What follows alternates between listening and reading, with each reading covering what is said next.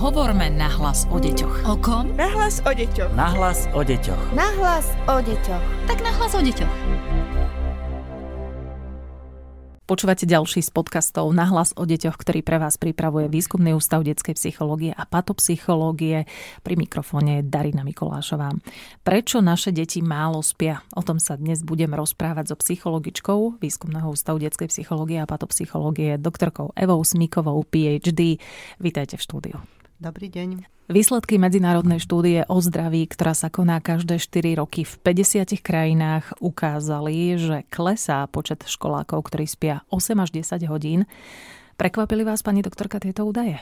Ani veľmi nie. Často sa stretávam s deťmi, ktoré prichádzajú ku mne a sú napríklad unavené, nevládzu, sú školsky podvýkonné a často to rodičia potom dávajú do súvisu s tým, že neskoro chodia spávať, Dôvody sú, že sa treba veľmi veľa učia, alebo pozerajú do mobilu alebo tabletu a túto skutočnosť nevedia s tými deťmi nejako vykomunikovať a, a ich povzbudzujú v tom dlhšom spánku, ale ako by to veľmi nefungovalo. Takže áno, asi je to trend. Mm-hmm.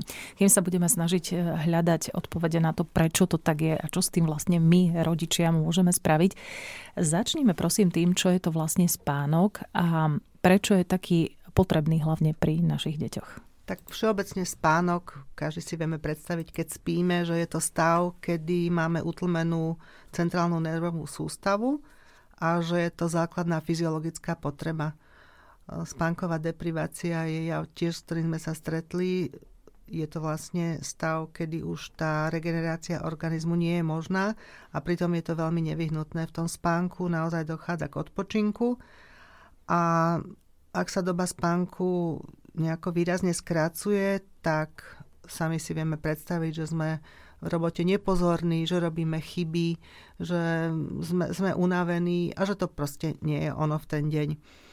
Takže ak naopak spíme toľko, koľko si náš organizmus vyžaduje, tak nám to prináša veľa benefitov, pretože z toho fyziologického hľadiska sa posilňujú spojenia medzi mozgovými bunkami, neurónmi a vďaka týmto novým spojeniam, ktoré sa vytvárajú, vlastne sa dokážeme lepšie sústrediť, viac sa naučiť, pamäť nám funguje tak, ako má a vlastne vtedy je ten náš organizmus pripravený normálne fungovať počas dňa. Hovorí sa, že ten spánok a dobrý spánok, zdravý spánok je nesmierne dôležitý pre naše deti. Prečo? Aké sú tie jeho hlavné benefity práve pri deťoch? Spánok u detí je možno ešte dôležitejší ako u dospelých, lebo vývin dieťa sa pra- dieťaťa sa práve v tom spánku nejako mm, nabudí, progreduje, dochádza k rastu dieťaťa, k regenerácii jeho síl a prispieva samozrejme k duševnej pohode a má vplyv aj na psychiku. A v mozgu dieťaťa sa počas spánku utriedujú všetky podnety, všetky poznatky, zážitky z dňa a vytvárajú sa, keď to tak všeobecne povieme, nové skúsenosti a môžeme si to tak aj predstaviť, že dieťa sa počas spánku učí, aj keď je to samozrejme v prenesenom slova význame. Uh-huh, v úvodzovkách. Hej, no a ak ten spánok je narušený nejakými okolnostiami, ktoré nevieme ovplyvniť, či už je to nejaká bolesť e, pri chorobe, alebo nejakým plačom, alebo môže to byť aj zlá situácia v rodine, ktorá e, potom nepriaznevo vplýva aj na ten spánok a trvá to dlhšie, takže u toho dieťaťa badáme, že je cez deň podráždené, nepokojné, mrzuté v odzovkách zlé alebo nesústredené, to sa prejavuje najviac v škole, alebo môže mať až psychosomatické problémy, bolesti hlavy, brúška, vracanie, nechutenstvo. V prípade, že toto trvá napríklad jednu, dve noci, vie to dieťa dospať napríklad počas dňa? No pri krátkodobom nespaní takéto rizika e, do budúcna nehrozia. Dieťa si samozrejme môže ten spánok ako keby vynahradiť, dospať to zameškané, aj keď nie je to teda úplne celkom adekvátne, ale nehrozia tie rizika, o ktorých sme hovorili, nejaké psychosomatické problémy. Poďme si povedať, ako vyzerá spánkový cyklus, pretože vieme, že sú tam isté fázy spánku, ktoré treba asi spomenúť. Vo všeobecnosti už vieme, že ten spánok má dve fázy, REM a non-REM. To je také často aj používané, ale keď si to chceme vysvetliť, tak e, tieto spánkové cykly sú tak približne okolo 90 minút jeden a tá noc sa nám potom rozdelí na takých 5 fáz. Uh, novorodeniatka alebo malé bábetka ešte nemajú presne takto oddelené tie fázy. Ja to hovorím len kvôli nejakej demonstrácii, že ako to potom vyzerá už aj u dospelého človeka. A tá špecifikácia na tie fázy sa začína okolo 6. mesiaca, okolo 1, až do 1 roka. A je zaujímavé, to zistili neurologovia alebo tí, čo sledujú spánok u detí, že na rozdiel od dospelých majú deti o mnoho viac takého toho hlbokého spánku. No, takže tá prvá fáza non-REM, to vlastne si vieme aj my dospelí nejako predstaviť, že prechádzame od bdelosti do takého ľahkého spánku, to môže byť niekoľko sekúnd až, až minút a uvoľňujú sa nám vtedy svaly spraví sa z nás taká bábika, hej? taká handrová bábika. Môžu sa prejaviť aj nejaké podvedomé svalové záškluby, pohyby očí sa nám spomalujú, upokojuje sa dých a frekvencia tepu. V tej druhej fáze už vlastne stále je to tá non-REM, ale prechádzame už, už vlastne k tomu ako keby ozajstnému spánku. Už sme sa odputali od okolia, už ho nevnímame, a ak nás v tejto fáze niečo vyruší alebo preberie, tak len s veľkými ťažkosťami už znovu nejako zaspíme. Takže tu je dôvod, keď sa v tejto fáze ľudia zobudia, že sú ľudia podráždení, dezorientovaní, zmetení a ťažko sa navracajú zasa do, do toho spánku. Potom sú teda ďalšie ešte tie non-REM fázy, ktoré mm, sú charakteristické tým, že prechádza človek alebo dieťa do hlbokého spánku. V týchto fázach už sa objavujú aj prvé sny, už sa nám sníva a dochádza k tej už požadovanej regenerácii tela. No a tá fáza REM, je to skrátka z angličtiny ako rýchle očné pohyby, e, nám naznačuje, že v tejto fáze, okrem toho teda, že tie oči sa rýchlo, rýchlo pohybujú, tak ten mozog je v tejto fáze aktívnejší ako pri plnom vedomí. To hovoria teda neurologovia alebo tí spánkoví experti. A už teda v tejto fáze naozaj sa nám snívajú sny, je možné sledovať tie pohyby svalov na očiach, ale aj na tvári, na rukách, nejaké také zášklby. A táto fáza sa objavuje 3 až 4 krát za noc a tvorí približne štvrtinu spánku. Uh-huh. Spomenuli ste snívanie, alebo teda sny. Chcem sa spýtať, či sa nám sníva vždy, lebo veľakrát sa zobudíme tak, že si sen nepamätáme a vravíme si, že, že určite sme mali bezsennú noc. Ako to je? Ja si myslím, že sníva sa nám vždy, len otázka je, že či si to teda pamätáme podľa toho, ktorej fáze sa zobudíme.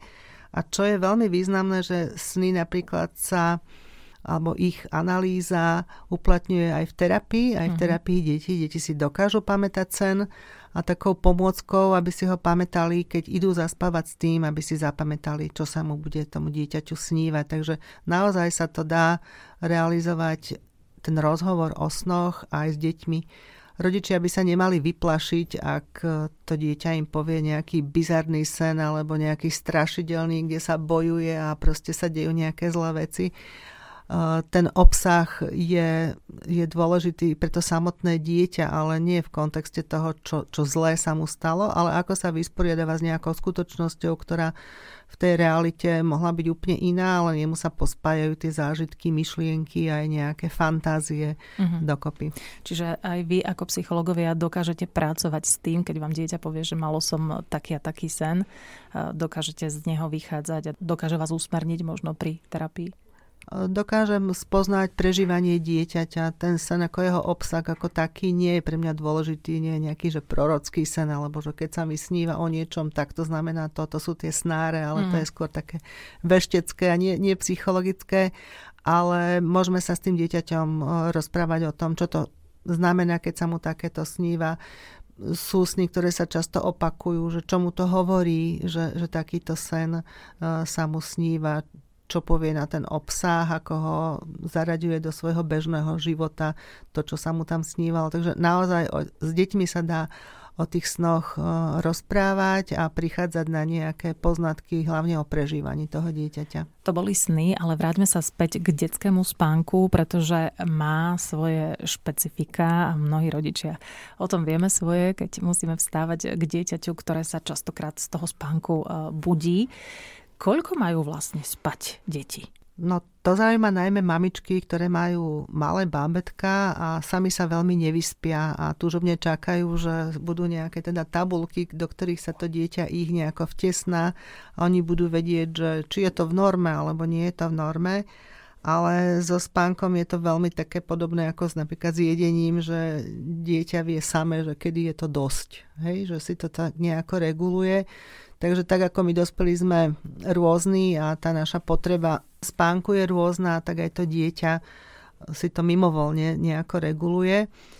A v zásade platí, že každé dieťa má teda inú potrebu spánku, ale hlavne je, aby teda to dieťa bolo zdravé, odpočinuté, malo dobrú cez deň náladu, zaujímalo sa do dennej aktivity a vlastne malo radosť zo života, že tedy je teda známka toho, že dokáže v tom delom stave fungovať v vodzovkách normálne a z toho vyplýva, že sa teda dobre, dobre vyspalo. A jasné je, to máme deti a mali sme malé deti, teda že najprv to dieťa prespí v úvodzovkách väčšiu časť dňa a postupne sa ten spánok nejako systematizuje buď do jedného, dvoch troch spánkov, postupne je to menej až teda v tom predškolskom veku, že ten jeden, jeden spánok, alebo už keď deti idú do školy, nechcú vôbec po obede spávať, čo je všetko vždy prirodzené a, a normálne a samozrejme individuálne. Preto také odporúčania tabulkové, že koľko by mali deti spať, v závislosti od veku sú vždy orientačné. Mm. To sme ale hovorili hlavne o malých deťoch, pretože začínali sme tým, že teda naše e, deti v školskom veku spia pomerne málo.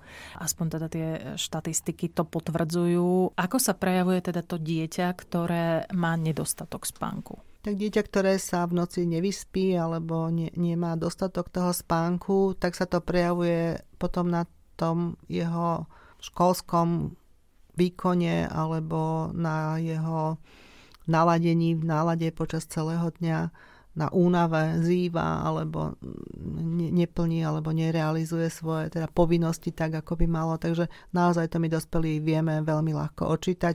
Samé dieťa hovorí, že je unavené, nevládze, nechce sa mu, býva podráždené alebo plačlivé. Poďme sa venovať aj spánkovej hygiene. Čo pomáha dieťaťu k tomu, aby bol spánok pravidelný, aby bol naozaj zdravý, taký, aký ho chceme mať pre svoje dieťa?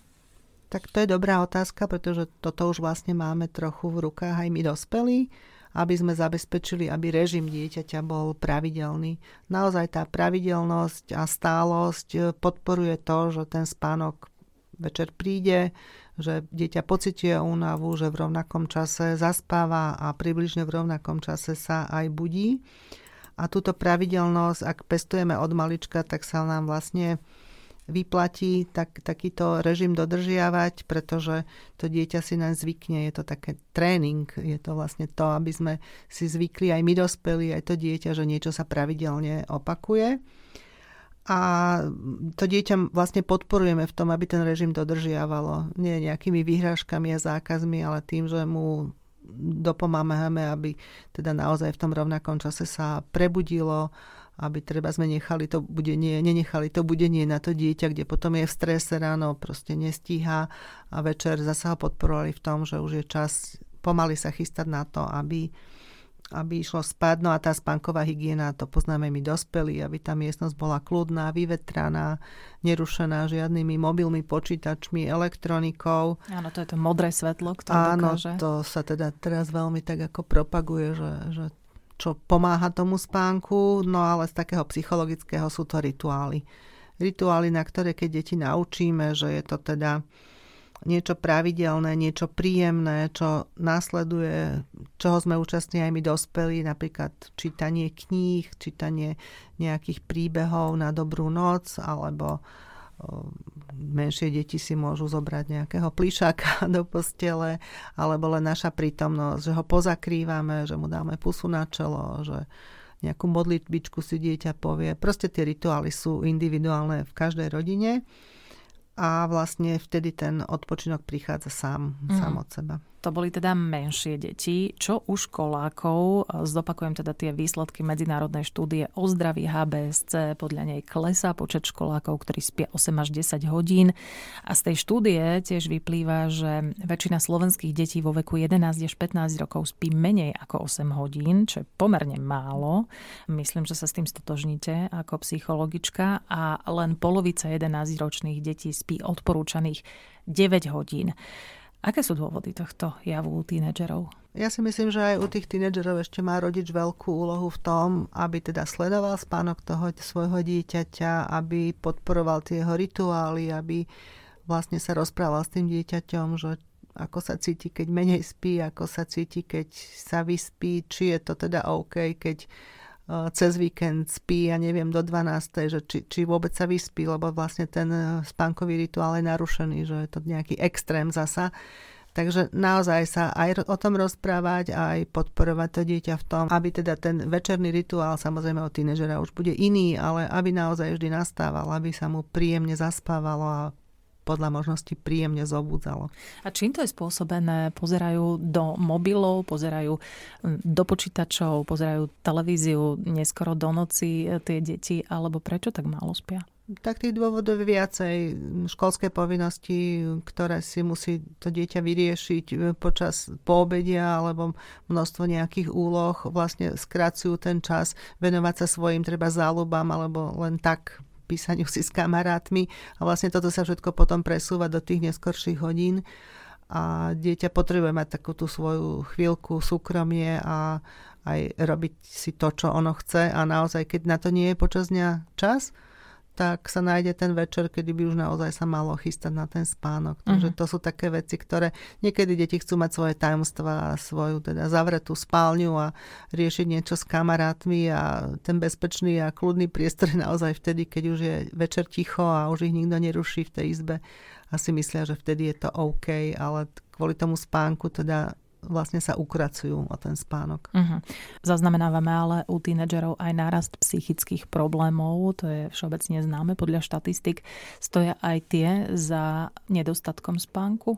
Ako taká určite priama príčinnosť, že keď nespím, mám psychickú poruchu, určite nie je, ale významne prispieva nedostatok spánku k tomu, aby tá porucha sa nejako prejavovala. Takže áno, ten spánok je myslím, že alfa omega, taký fyziologický základ toho, aby sme fungovali dobre.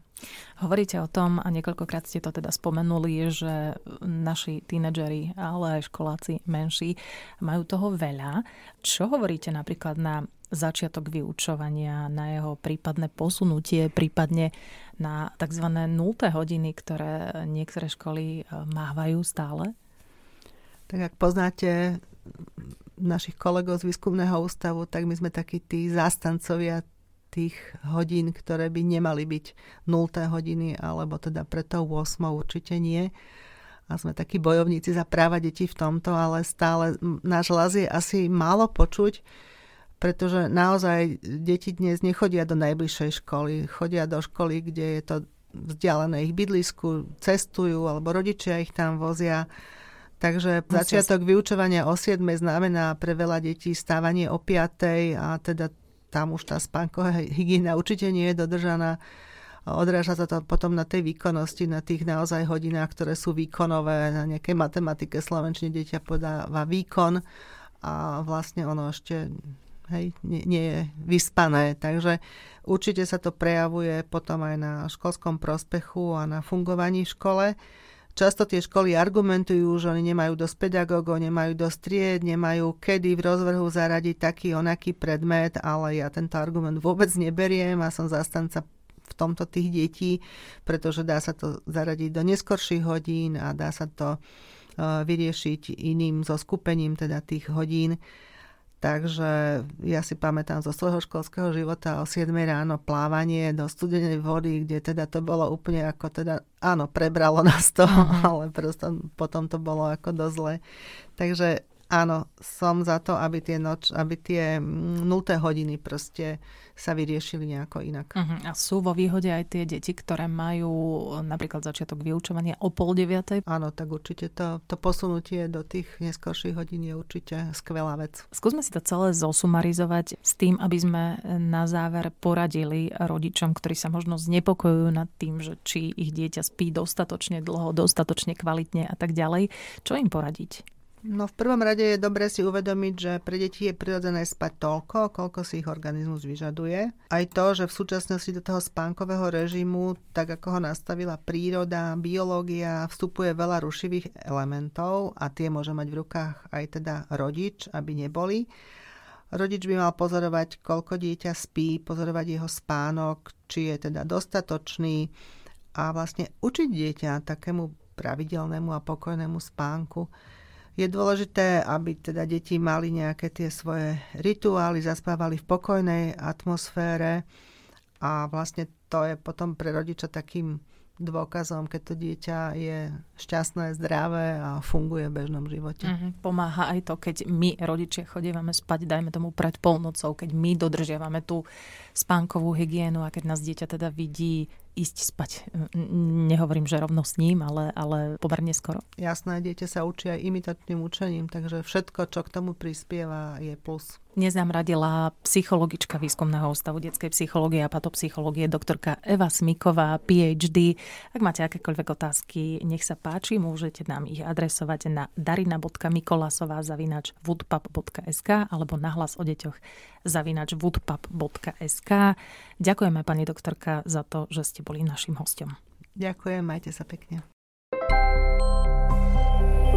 Hovorme nahlas o deťoch. O kom? Nahlas o deťoch. Nahlas o deťoch. Nahlas o deťoch. Tak nahlas o deťoch.